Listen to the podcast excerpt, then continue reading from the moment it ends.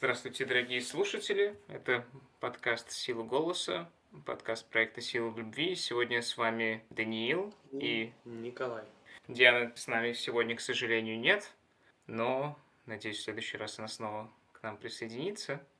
И сегодня мы хотели продолжить тему общения и перейти как раз ко второй по теме, которую мы обсуждали в нашем вводном выпуске, и это, собственно, тема какого-то общения более продуктивного в смысле передачи информации, возможно, понимания друг друга не в эмоциональном смысле, не в смысле разрешения конфликта, а скорее передачи какой-то идеи, какого-то концепта или что-то в этом роде. И тогда в следующем выпуске мы планируем один из, возможно, способов такого общения который называется «Уличная эпистемология», продемонстрировать уже на примере общения между нами на подкасте. И я бы выделил проблематику этой темы сегодняшней так, что э, очень часто бывает, когда мы говорим о вещах, имеющих для нас большое значение, просто эмоционально чувственных, а когда мы хотим рассказать какую-то идею или концепцию, чтобы поделиться ею, чтобы кто-то понял нас, Например, это может быть мировоззренческая какая-то концепция. Или, например, какое-то знание, информация, лекция. Или, например, восприятие какого-нибудь объекта искусства тоже, да. Какой-нибудь посмотрел фильм, например, и хочешь поделиться какой-то какой интерпретацией. Например, да. То есть передать какую-то информацию. Услышал какой-то разговор, тебе нужно передать суть его. Если это не тривиальные какие-то вещи, то часто мы наталкиваемся на то, что рассказываем что-то, а после этого по явным или косвенным признакам понимаем, что мы не были услышаны. Или были услышаны, но услышаны неправильно. И слушатели не поняли совсем не то, что мы хотели передать. И здесь тот же самый момент. Бывает другая ситуация, когда ты говоришь с кем-то о чем-то, что тебя мало кто понимает, или какие-то сложные какие-то вещи, и чувствуешь, что тебя слушают во все глаза и уши, переспрашиваешь, понял ли ты, он пересказывает там, там другими словами, но, но, но примерно тот же самый концепцию, и ты понимаешь, вау, что, что происходит вообще? Что происходит, какое-то прям чудо, потому что эту вещь ты пытался донести до кого-то там сто раз, но и вот наконец-таки кто-то может тебя услышать. Вот два таких крайних примера, угу. э, которые мне приходят в голову. Ну и тут сразу возникает, мне кажется, с этими двумя примерами два, два вопроса. С одной стороны, как как человек может излагать свои идеи, эту информацию так, чтобы его можно было легче услышать. А второе — это как, собственно, быть таким человеком, который может хорошо слушать и, собственно, давать другому такой опыт ваука. Меня услышали. Да, правда. Можно поделить это на две стороны. И еще, на самом деле, есть третий аспект, можно выделить. Это каким образом можно следить за ходом разговора. Ну, то есть модерировать его, причем как со стороны слушающего, так и со стороны говорящего, чтобы корректировать то, что говорится, и то, как это слушается, для того, чтобы процесс передачи информации прошел лучше.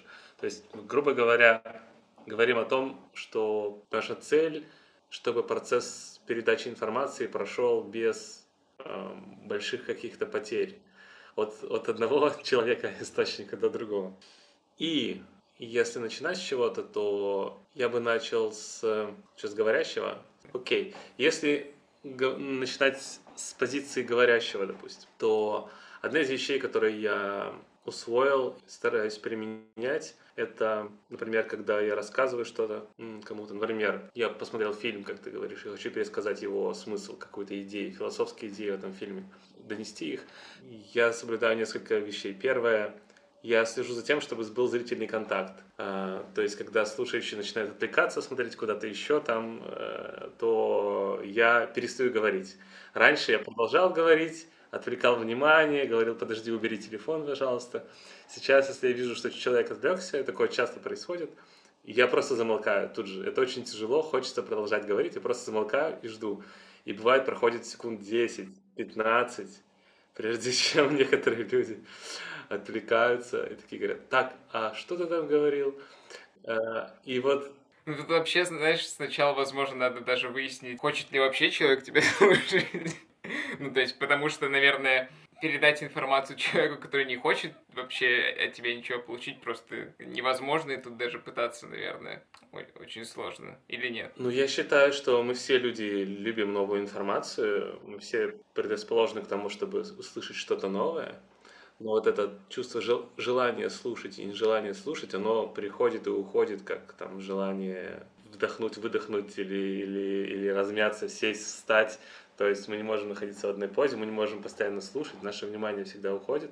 Но это как раз, когда оно начинает уходить уже у слушающего, и ты это видишь, нужно просто, ну, я для себя принял решение просто переставать говорить. И тогда, если никто не переспрашивает, то значит все, контакт потерян, и дальше говорить нет смысла. И не будет тогда обиды за то, что ты что-то рассказывал кому-то, а другой тебя не выслушал или там не услышал что-то. А, у меня часто такое бывало. Ну да, это хорошая идея. Вот, это первый момент. Второй момент связан, наверное, с тем, что ты сказал. То есть изначально, когда ты начинаешь говорить, но он сложнее, с тем, чтобы вот анализировать по ходу разговора насколько собеседнику действительно это интересно, потому что кто-то может тебя даже слушать, делать зрительный контакт, э, кивать головой, говорить да-да-да, потому что он так научен культурой. Ну, это этикет такой. Вот. Этот момент сложнее отследить, наверное, он находится на, каком- на каком-то чувственном плане, но точно так же цельность переданной информации и, и важность вот этой коммуникации, она зависит от взаимного уважения. И, соответственно, если я, например, чрезмерно использую, в общем, то, что слушатель, он вынужден меня слушать, а я, я очень хочу рассказать то, что я хочу рассказать, даже несмотря на то, что я все это расскажу, и меня выслушают, потом покивают, позадают какие-то уточняющие вопросы, то через там, пару часов, пару дней человек забудет то, что я ему рассказывал. Ну да, то есть тут важна не только как бы внешняя вовлеченность, то, что человек присутствует э, своими глазами и там ушами и не отвлечен на что-то другое, но и какая-то внутренняя вовлеченность. И вот как раз про эту внутреннюю вовлеченность, как она ощущается, про это тоже было бы интересно поговорить, потому что здесь это уже выходит на более такие тонкие слои, которые не так легко э, обозначивать. Да, ну, когда ты сам, Данил, общаешься с человеком и видишь, что он вовлечен действительно, ты можешь отразить сам вот эти моменты тонкие, по которым ты определяешь, что окей, есть контакт, мы, мы, мы на связи. Потому что у меня, у меня есть такой пример, то есть регулярно я сталкиваюсь с примером, когда общаюсь в кругу разных людей и с, кем, с каким-то одним человеком. И возникает такое ощущение, интересное ощущение, как будто бы вы вдвоем находитесь в каком-то пузыре, образуется такое какое-то тоннельное, тоннельное зрение, тоннельное слышание, все вокруг разговора затихают, вот, и более того, ты можешь спросить своего собеседника, там, слушай, ты сейчас чувствуешь такую же примерно историю, что вот как будто бы все остальное куда-то утихло, и сейчас вот происходит то, что что-то здесь такое происходит особенно. И он, и он может сказать, типа, то, что, ну да, действительно, да, да, что, что такое происходит. То есть какое-то вот это вот ощущение такого пузыря, вырезанности из пространства, э, это, наверное, самое такое сложно уловимое, но при этом явно ощущаемое событие в, в общении. Да, я тоже, когда ты сейчас, до того, как ты рассказал про свои ощущения, я хотел сказать, что да, это часто ощущается как какая-то атмосфера или какое-то пространство, которое создается. И особенно это ощущается в группе. Это разница между тем, когда, ну, например, есть какая-то встреча, и сначала все люди заходят как отдельные индивидуумы такие, и, и люди воспринимаются тоже как просто вот сейчас в комнате есть несколько разных человек, и они как-то ничем не связаны а потом начинается диалог, если он действительно начинается, если действительно люди начинают слушать друг друга и понимать, то начинает возникать вот, собственно, это ощущение общности, ощущение того, что мы все находимся в едином пространстве. И на самом деле, мне кажется, важно здесь именно то, что мы все сосредотачиваем внимание на, на одном и том же, но внимание не в наших ощущениях, а внимание скорее наше мысленное, да, потому что ну, такого же эффекта можно достичь, если, например, все люди пришли в зоопарк и смотрят на какое-нибудь животное в вольере, да? Там тоже можно ощутить единение, все, например, смеются там или как-то реагируют, когда это животное что-нибудь сделало, и ты можешь ощущать, что вы вместе что-то, как бы, есть ощущение общности. И также в разговоре, если вы действительно все держите внимание на какой-то одной идее, на какой-то концепции, то она, хоть она и не является чем-то видимым, она становится центром, вокруг которой формируется эта общность и формируется это пространство, которое, собственно, ощущается как какое-то атмосфера, как ты говоришь, какой-то пузырь вокруг нас, и что вот мы туда устремляем наше все внимание, а не наружу. И это внимание как раз, наверное, и создает это пространство. Да, думаю, да, вот это ощущение такого отдельного маленького мирка создается взаимным, взаимным вниманием, где все внимательно находятся в таком внимании, сосредоточенности, и все, все участники этого диалога чувствуют это, и поэтому чувствуют эту какую-то связь, которая э, в, обычной, в обычной ситуации, в обычной жизни, наверное, редко, редко приходится испытывать. Что я могу вспомнить еще из того, что следует делать говорящему для того, чтобы передать информацию? Естественно, первую очередь следить за словами. То есть, э, это как это звучит банально, но если чуть раскрыть эту тему, мы думаем, у нас есть какой-то один образ, и дальше мы этот образ собираем какими-то словами, и дальше эти слова все говорим. И часто, большая часть людей не следит за тем, что образ, который мы хотим передать, и слова, которые мы используем, не всегда равнозначны, не всегда несут один и тот же смысл. Соответственно, у нас происходит часть информации теряется при переходе от наших мыслей к нашим словам. Поэтому правильно подбирать слова э, это, ну, может быть, даже это то, с чего нужно было начать. При этом второй пункт сразу же связан, связанный с этим, нужно подбирать те слова, которые способен услышать собеседник, то есть слова в контексте и те определения, которые общие у говорящего и у слушающего. Это тоже важный момент. Ну и да, и здесь интересно как раз, что получается, что как бы говорящий для того, чтобы хорошо говорить, он одновременно с этим должен в некотором смысле одновременно быть и слушающим. То есть, ну, как ты сказал, что он должен подбирать слова такие, которые слушающий мог бы понять. То есть я должен, понятно, не очень возможно сознательно, но одновременно представлять, как то, что я говорю, ляжет внутрь того человека, которому я это говорю. То есть я, я должен слушать то, как он слушает, и это слушание может помочь мне понять, как мне говорить. Да. Да, все верно. Это вот получается это третья роль наблюдательная, когда и слушающий, и говорящий должны быть одновременно наблюдателями за, за коммуникацией и подстраиваться, подстраиваться постоянно под то, что происходит. Ну хорошо, мы сказали про слова, мы сказали о том, чтобы следить за тем, чтобы слушающий слушал говорящему.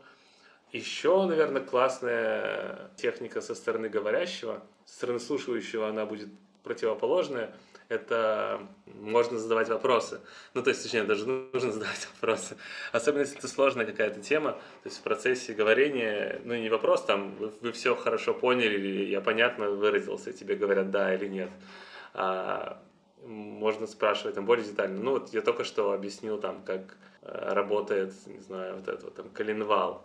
Вот, вот своими словами можете сейчас сказать, чтобы я, чтобы я понял, что я прав, что я донес информацию правильно, своими словами.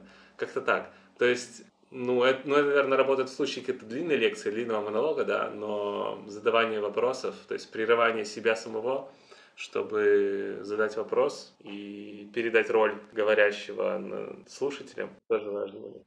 Ну да, и еще один момент, который на самом деле для говорящего достаточно важен, это, собственно, присутствовать в своей речи, в некотором смысле, я сейчас объясню, что я имею в виду, но мне кажется, часто наша речь может выглядеть так, что мы очень часто переходим там по некоторым ассоциациям, которые у нас случайно возникают в голове. И мы, например, у нас была одна идея, мы начали как будто бы ее излагать, а вдруг появляются вокруг много маленьких других идей, ассоциаций, и мы начинаем просто ответвляться в одну сторону, в другую. В итоге та, та идея, которая у нас изначально была, которую мы хотели донести, мы до нее вообще не доходим. И вот некоторая внутренняя строгость к самому себе и как бы игнорирование, возможно, каких-то побочных вещей, это тоже достаточно важная вещь для того, чтобы слушающий мог, собственно, принять ту идею, которую говорящий изначально хотел донести. Да, согласен с тобой, согласен. Можем начать говорить о переходе между тем, кто говорит, к тому, кто слушает, потому что у нас информация повисает еще в воздухе посередине. То есть есть слова сказанные, Вот. И потом эти слова, они должны быть услышаны. Прежде чем их кто-то слышит, они там попадают в уши, да. И это тот самый момент, о котором я уже немножко сказал, что, ну и, во-первых, да, еще важный, важная вещь, в таком конструктивном диалоге глубоком у нас говорящие слушатели, они меняются, естественно.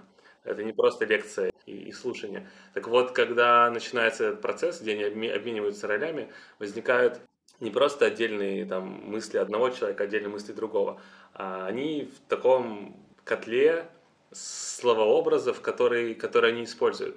И тут и возникает еще одна потеря смыслов, а, потеря информации, вследствие того, что у них может быть разная семантическая база, ну или как словарный запас или определения, которыми они пользуются, могут, слова могут означать разные вещи. И когда мы говорим о глубоком диалоге, одна неизбежная вещь, к которой рано или поздно люди придут для того, чтобы понять друг друга, это что им нужно разобраться в определениях, которые они используют, в словах и терминах. Несмотря на то, что это скучно, неинтересно, часто с этого не начинают, но в конце спора уже, в конце говорят, слушай, так мы спорим об одном и том же. Он такой, а, ну да, точно. Ну вот потраченных часов этих там с потом и, и и нервами можно было бы избежать, если бы изначально э, а, делать отсечки у себя в голове как раз в том, что так, вот сейчас сказал это слово, а он понимает его так же, как и я. Задать вопрос, ты как ты понимаешь это слово? Давай мы разберемся, что значит это слово. И тогда идти дальше. Я помню, практиковал такой вещь, и когда сторонний наблюдатель слушает этот разговор, ну вот, блин, ну, что вы как эти, это сушняк какой-то, сушите вообще, это непонятно, зачем вы все вот это определение, определение, типа, что вы спорите о словах, вы что хотите друг другу сказать, вы говорите прямо.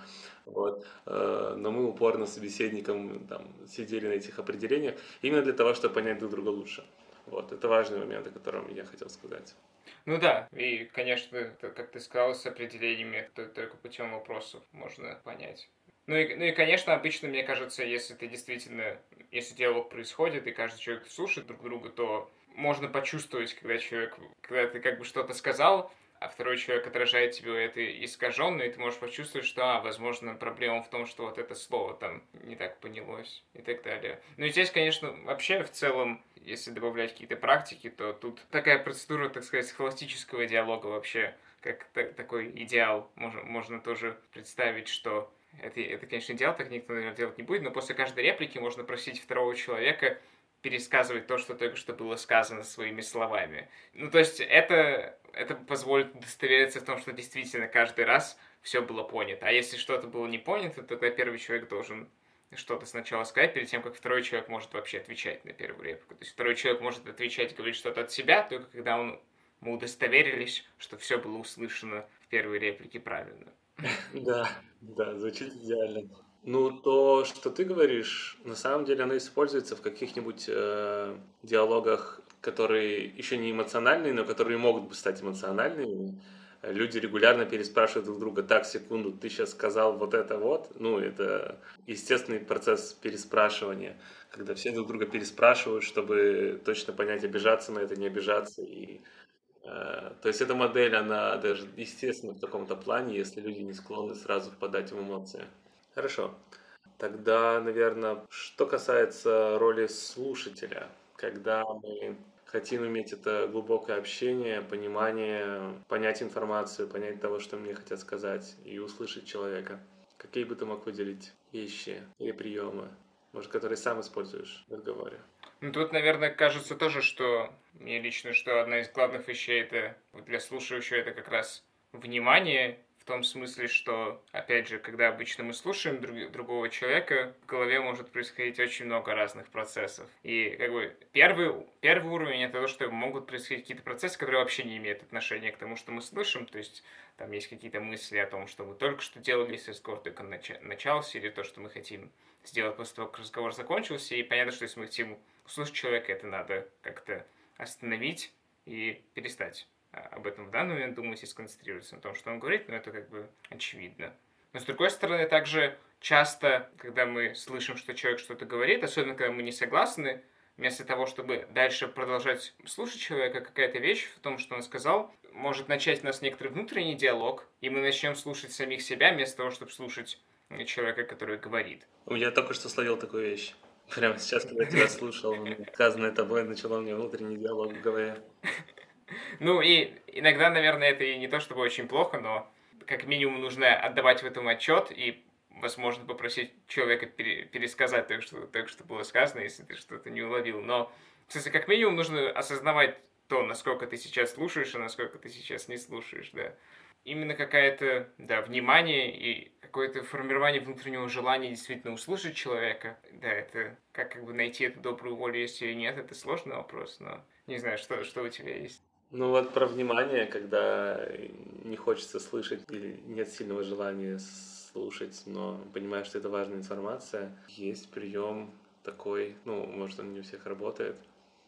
Я думаю, две вещи. Первое — это живой человек, это и живые его переживания, это очень важная для него информация, значит, она имеет ценность. То есть что-то там есть ценное. Вторая мысль из этого вытекающая, быть может, что-то для меня ценное там тоже есть. Быть может, я упущу поток информации какой-то, но выловлю какое-то что-то ценное для меня. Чтобы выловить это ценное, мне надо хотя бы внимательно выслушать. И третий момент, если совсем это все сложно слышать, то для того, чтобы лучше услышать собеседника, можно остановить его и сказать «секунду». Очень много слов. Можешь ли ты сказать, допустим, это проще, короче или другими словами? я, мне очень важно тебя услышать, но, но вот таким вот образом мне сложно понять или сложно услышать. То есть активное слушание это не всегда просто прослушать. Это еще иногда про то, чтобы даже, если это возможно, прервать, остановить и сказать, а что если попробовать сказать как-нибудь иначе, потому что так я, я тебя не слышу, не понимаю. Или хотя бы тоже просто э, прервать и спросить, вот ты сказала это, это, я правильно тебя понял или нет, да? Ну, то есть самому, потому что понятно, что не всегда говорящий будет следить за всем тем, о чем мы говорили только что со стороны говорящего. Иногда слушающему нужно, собственно, брать некоторую ответственность за, за модерирование и просто останавливать, проверять, что он правильно услышал, переформулировать то, что было сказано и так далее. Да, и самое ценное то, что в таком виде диалога можно действительно поймать вот этот самый поток, про который многие говорят. А, поток такой осознанности, в котором находится там два или больше, больше людей. Ну, не знаю, больше людей я никогда не переживала. Вот поток во взаимодействии, в общении с кем-то, такое было много раз.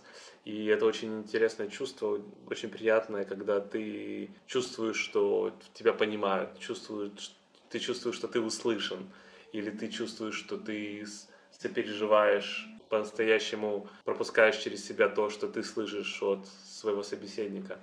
Вот. И мне кажется, что именно диалоги вот такого рода это те самые диалоги, которые когда-то там вели или споры, диспуты, которые вели там древние греки, какие-то мыслители друг с другом, когда они встречались вместе и начинали свой вот этот вот диспут, разговор и получали удовольствие от этого вот ощущения сли, слияние, слитность двух разных людей в какой-то одной теме, как погружение в какую-то одну среду и чувство того, что ты не один. Мне кажется, вот это то, к чему стоит стремиться в такого рода общении.